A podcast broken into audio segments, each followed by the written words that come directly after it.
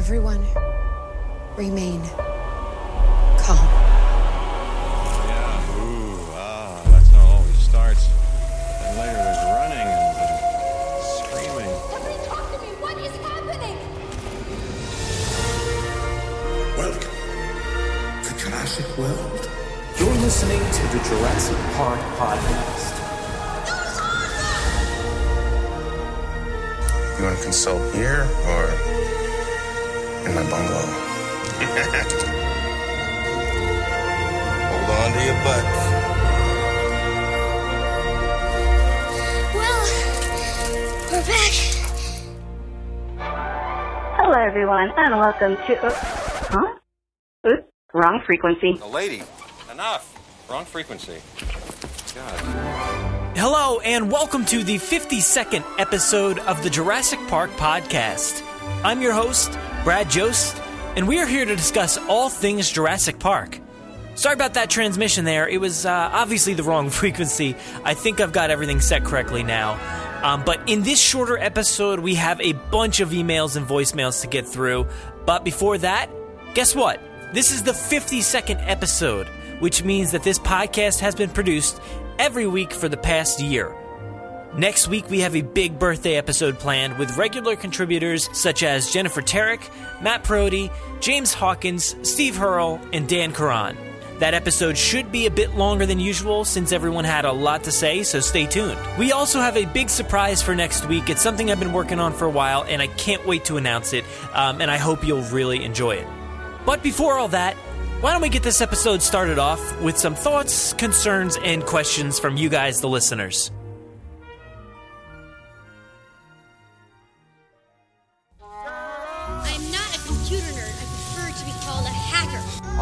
Be a genius or something? I can't get Jurassic Park back online without Dennis Nedry. Incorporating all the latest technologies.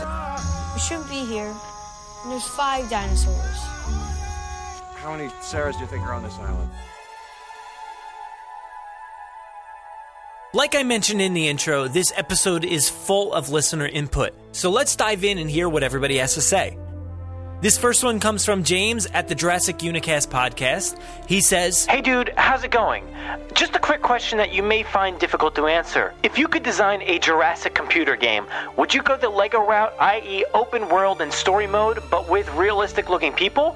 Or would you prefer a park builder type game better than the Ludia one? Or an alien isolation type of survival game? If none of these styles, what would you like? Keep up the good work, James from Jurassic Unicast. Hey man, really good question.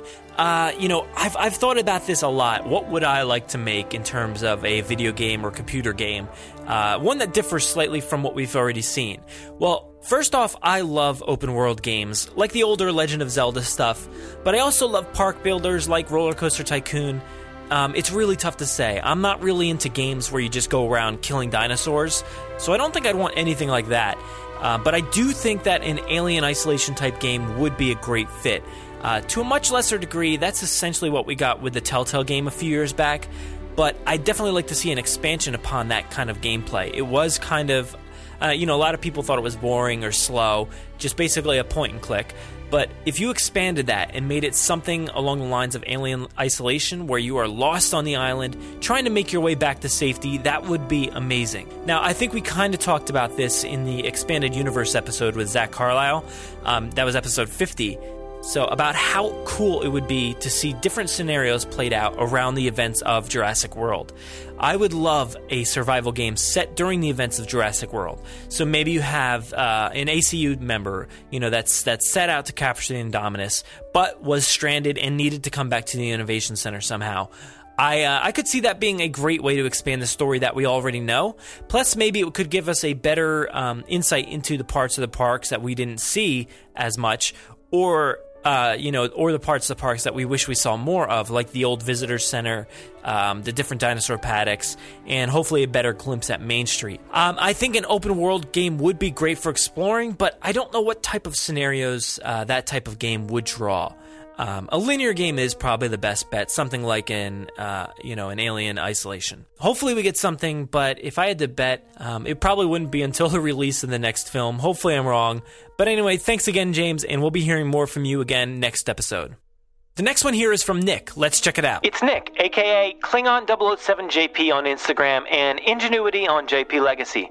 I have a question about Nick Van Owen. By sending Nick as a backup plan if InGen showed up, Hammond obviously knew the measures to be taken to sabotage the forced relocation, right? Or was it just some sly remark on Nick's behalf? Uh, I think I should tell you guys. Hammond told me these people might show up. I thought we'd be finished by the time they got started, but in case they weren't, he did send a backup plan. What backup plan? Me? From what Hammond tells Malcolm, Nick is a video documentarian, not a mission field operative. I'm assuming Hammond wanted to be as generic as possible when convincing Malcolm to go to Site B. Thanks, Nick, for the great email. Um, you know, Nick Van Owen has been on the community's mind lately. A lot of people have been questioning whether he is a good guy or a bad guy uh, for what he did there in the Lost World. Now, on one hand, he did stop InGen from successfully transporting all the collected dinosaurs off the island, uh, but he also may have been the cause of many deaths in the film. Now, you can basically say he directly caused the T Rex trailer incident and Eddie's death by bringing the baby T Rex to the trailers. Now, he also caused the InGen team to lose all their communications equipment, forcing them to move across the island to find communications and uh, you know obviously some more people died but i think that everything he did was with the best intentions but if grant was there you know exactly what he'd say Some of the worst things imaginable have been done with the best intentions. no but moving back to your question i think hammond was certainly being less specific when describing nick's role in the adventure nick was he was absolutely a video documentarian uh, and certainly one to to, you know to get himself in these dangerous situations with no questions asked. I'm not sure there would be a ton of people for Hammond to choose from in that case. So so really Nick was his guy, the only guy. I do believe Nick was briefed on everything that could occur, but uh, Hammond hoped he wouldn't you know need to take those necessary measures to stop InGen. Um, I think it was Hammond's intent to get them to the island to document these species and hopefully bring that to the government to preserve the island. Um, InGen just showed up a little bit too soon, but Nick was certainly capable of infiltrating InGen setup and taking them down from the inside. You know, because he was used to these pressure situations from being a field photographer in combat situations. You know, Nick mentioned Rwanda, Chechnya, Bosnia. He was also part of Earth First, which is actually a real organization that that can be labeled as terrorists by those um, that the Earth First fights against. Um, you know, you got to picture people um, chaining themselves to trees to save their environment. That's the type of guy Nick was. Um, he was always prepared, and he would get himself into these situations prior to the Lost World. So I'd say Nick wasn't being, you know, just sly about that situation at hand. He was definitely prepared, and he was ready to do what he had to do. Thanks again for the email, and I hope to hear from you again soon, Nick. This next one comes from Jaden. Let's see what he has to say. Hello, I have a question about Jurassic World. Do you think that the Indominus breakout was planned because in the scene where Barry is talking with Hoskins, Barry says that there there is an asset out of containment. Hoskins picks up the phone and says they're going to learn all kinds of things about their new asset now. Even though Barry never says what the asset is. Just wanted to know if you caught that while watching the film. P.S. Love the podcast. Keep up the good work. Jaden Rollins. Hey, Jaden. Thanks for the email and for the kind words about the podcast. I really, really appreciate it. And that was actually a really great observation. Um, I know of the line, and I actually had to go back and, and uh, watch it just so I could answer this. Um, so let me cue it up here so we can take a listen. Code 19! They said we lost two guys. What's a code 19? Asset out of containment. These people never learn. They're gonna learn all kinds of things about their new asset now. Now, I'll play it again, but if you missed it the first time, you can actually hear somebody in the background after Barry yells, It's a code 19. Uh, somebody yells, That's the new one, and that's Indominus. Uh, so take a listen, let me know if you hear this. Code 19! They said we lost two guys. What's a code 19? Asset out of containment. These people they never learn. They're gonna learn all kinds of things about their new asset now. So while that stuff is yelled in the background, um, is that something that Hoskins picked up on? Probably, but I-, I can't say for sure that's how he knew. But you know what? I would actually love to believe that this was all planned by Hoskins, you know, his team, and Dr. Wu. I definitely think Wu had a hand in giving the Indominus traits that people weren't expecting.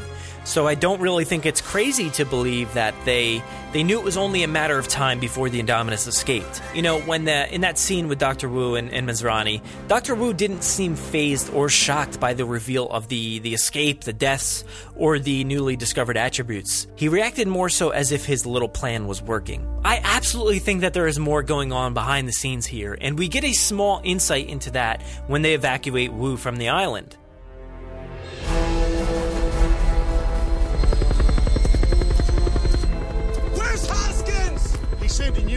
Assets to a secure location. But our deal is still intact. Don't worry, you'll be well taken care of. Let's go.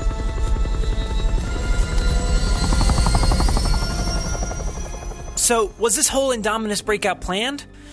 Maybe. Uh, we can't say for sure right now, but I think we'll learn a lot more about it in the next film. Thanks again, Jaden, for the email. We have a list here from Steve of the Jurassic Unicast podcast. Now, this list is based off my discussion with Matt Prody in episode 47, where we gave our top five list of Jurassic villains. Let's take a look at the list he left over on our YouTube page. Great discussion. My top five bad guys from the franchise is as follows Number five, Dennis Nedry purely because it was purely greed that led him to steal the embryos. I'm sure he didn't realize the consequences of his actions, especially to the extent of the dinos escaping. Number 4. Henry Wu, Jurassic World. In reality, Wu is just trying to keep up with the demand of the public. Kids nowadays see a lot more violence on TV and films than we did as kids 20, 30 years ago. Masrani told them they needed to be bigger, scarier, and cooler. I'm sure if he had it his way from the beginning, the dinos would look how they should have looked. The reason I have put him on the list is he shows next to no remorse when told people are dying. That is unfortunate, I think his line was. Number three, Vic Hoskins. Classic bad guy. He doesn't care about the raptors, he only sees them as weapons that he wants to control. He feels that because humans as a race created them, that they are ours to do whatever we want. Number two, seeing as you mentioned about the dinosaurs, Spinosaurus. Simple decision, kills the T Rex with ease, hunts down and seeks revenge on humans, even though his main diet is fish, wrecks a plane and a boat. All around bad guy. Number one, Peter Ludlow. Took over as CEO and from the start was just an all around bad guy. He wanted the dinosaurs captured from the habitat that they had grown used to. He also agreed with Roland to get paid by hunting a T Rex and would allow him to get this by any means necessary. Even though things on the mainland went south, he was still trying to capture the baby T Rex and deserved to die how he did. I could probably go into way more detail on this, and it was a shame that I listened to this so late. Don't worry, man, it's not too late. Uh, thanks again for the list, and I wasn't sure if I wanted to include dinosaurs on my list or not, but I'm glad somebody did. Now, while the humans are the ones who set everything into motion, the dinosaurs are practically the bad guys of the series. And uh, your number one, Peter Ludlow, is a great pick. I had him at number one for a while, but actually ended up changing my list right before I recorded with Matt. I think Ludlow is a terrible dude and somebody who didn't learn from his family's mistakes. Everybody likes to blame Nick Van Owen for everything in the Lost World, but let's face it, it's all Ludlow's fault. Great list, man, and we'll be talking with Steve next week as well. Let's move over to some voicemails here. This first one comes from Scorpio Dino 16. Let's take a listen. Hey Brad, it's uh, Scorpio Dino 16 on Twitter again. I hope you're having a great day. And uh, I was just wondering if I talked about this on Twitter before with uh, some other Jurassic Park fans. Um, what do you think about how many more sequels there should be?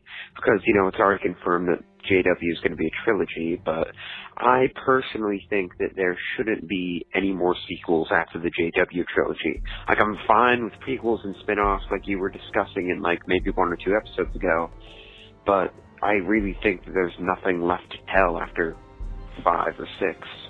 I mean, they've already gone as far as to put a hybrid in, make a very interesting relationship with animals, with the trained raptors, and I, I don't really think there's anything else that they can think to do of with the dinosaurs that wouldn't be considered like, well, let's just put a chaos effect thing in there, you know, stuff like that. Well, you know, I just wanted your thoughts on that. Have a great day. Keep up the great work. Bye. Thanks for the voicemail, dude, and I totally agree with you.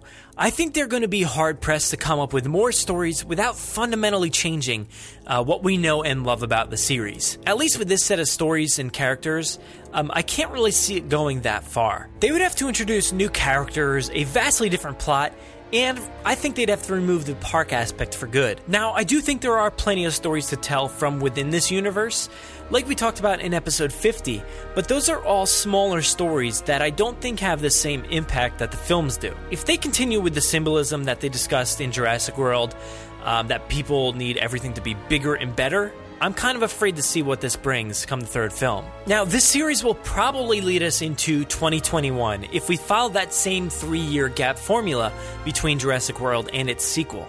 Now, obviously, we all have no clue where they will be going. Uh, for all we know, it could be looking at a Jurassic apocalypse by the time the third film rolls around. So maybe there won't be a way to continue this once it's all done. We'll just have to wait and see. Thanks again, man, and hope to get another call soon. The next voicemail is from Noah. Let's take a listen. Hi, this is Noah, and um, I was just listening to your podcast, so um, latest um issue, or you know, and I thought of something I didn't really think of before. I don't know if you've had this question pop up, but you remember during the T-Rex breakout. Now, I was watching and there was that big ravine they mentioned in both movie and book.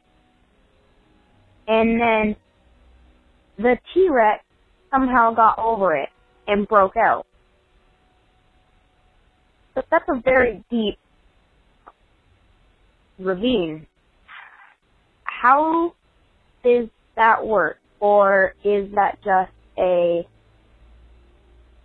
movie error? Alright, um, you have a good day. Um, by the way, I'm a really big fan. Um, so, yeah. Um, alright, have a good day. I'll talk to you later maybe. Alright, bye. Hey Noah, uh, thank you so much for leaving a voicemail, and you certainly bring up a topic that many have wondered inside the Jurassic community. I think initially that scene can be slightly troublesome to people who like to nitpick continuity errors and stuff like that. It's alright because it is kind of an error. We don't really know exactly, but it can definitely be viewed as an error. Uh, but the way I've always seen it is that there's a segment where the ground is level to the tour vehicles and another area that is not. I always just assumed that there was a quick decline around the area where the vehicle was pushed over the edge. Now, like you mentioned, the book talks about the ravine or the moat area that surrounds the paddocks. So that is definitely a possibility. But then we'd have to live with the idea of the T-Rex being able to step over that wide gap of the of the ravine. I'd rather buy the fact that there is a steep decline than a moat jumping T Rex. So I went back and I watched the scene again just to make sure I didn't miss the jump by the T Rex. And uh, no, she didn't jump. Uh, but her step was pretty big, but, but not as big as that ravine was in the film.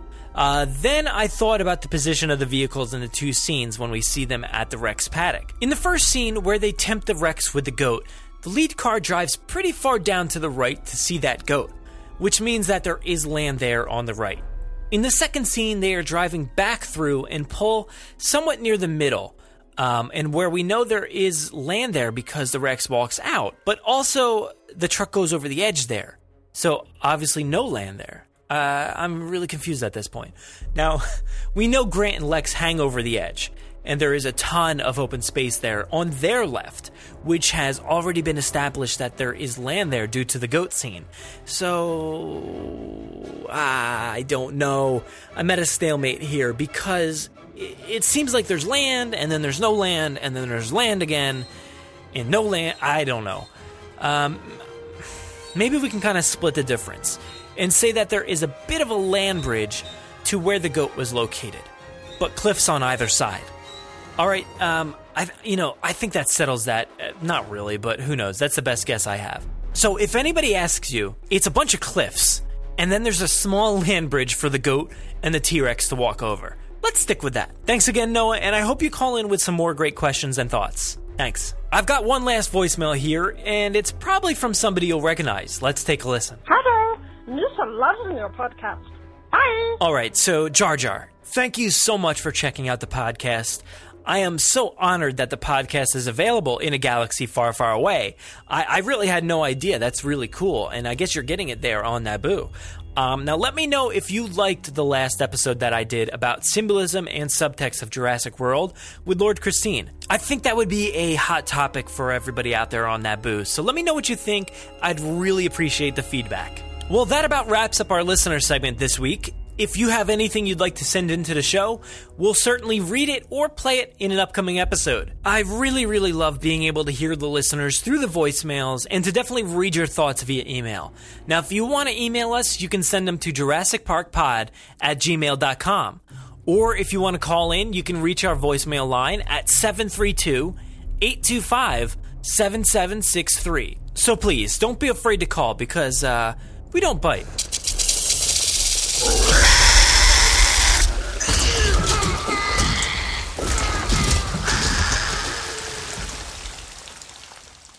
Explore the park like never before. Fly around Isla Nublar and visit park attractions. Get up close and personal with our dinosaurs. And experience Jurassic World the way it was meant to be experienced. Jurassic World 3D Project. Download it today for free.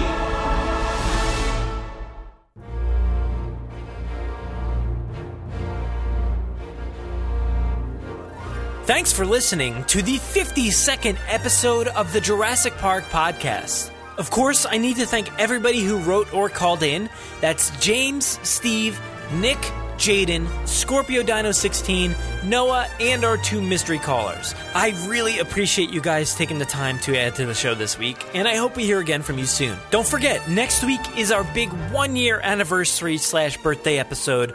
I really can't believe it's already been a year of podcasting. We hope you stay tuned for the fun chat and a big surprise that we have in store for everybody. If you want to interact with us, we do most of our work over on Twitter at Jurassic Park Pod. We're also on Facebook at facebook.com slash Jurassic Park Podcast. And our Instagram handle is Jurassic Park Podcast. You can listen to us via iTunes, Google Play, Stitcher, SoundCloud, Podomatic, YouTube, or wherever else podcasts are found. So make sure to subscribe to automatically get new episodes every week. If you haven't already, please do us a favor and give us a five star review in iTunes or a great review wherever you listen to the podcast. It will seriously help our rankings and make it easier for fans like you to find us. Now, we're usually spotted commenting on the Jurassic Park subreddit as Jurassic Park Podcast. Don't forget to check out our show notes for all the links you heard here today. If you want to get a hold of us, you can email us with any news stories, MP3s, segment ideas, pictures, top 10s, or comments to JurassicParkPod at gmail.com. If you'd like to record something for the show, send it in to us and we'll feature it in an upcoming episode. If you don't have any way to record, you can give our voicemail a call and leave us a message. That number is 732 825 7763. Thanks for listening and enjoy.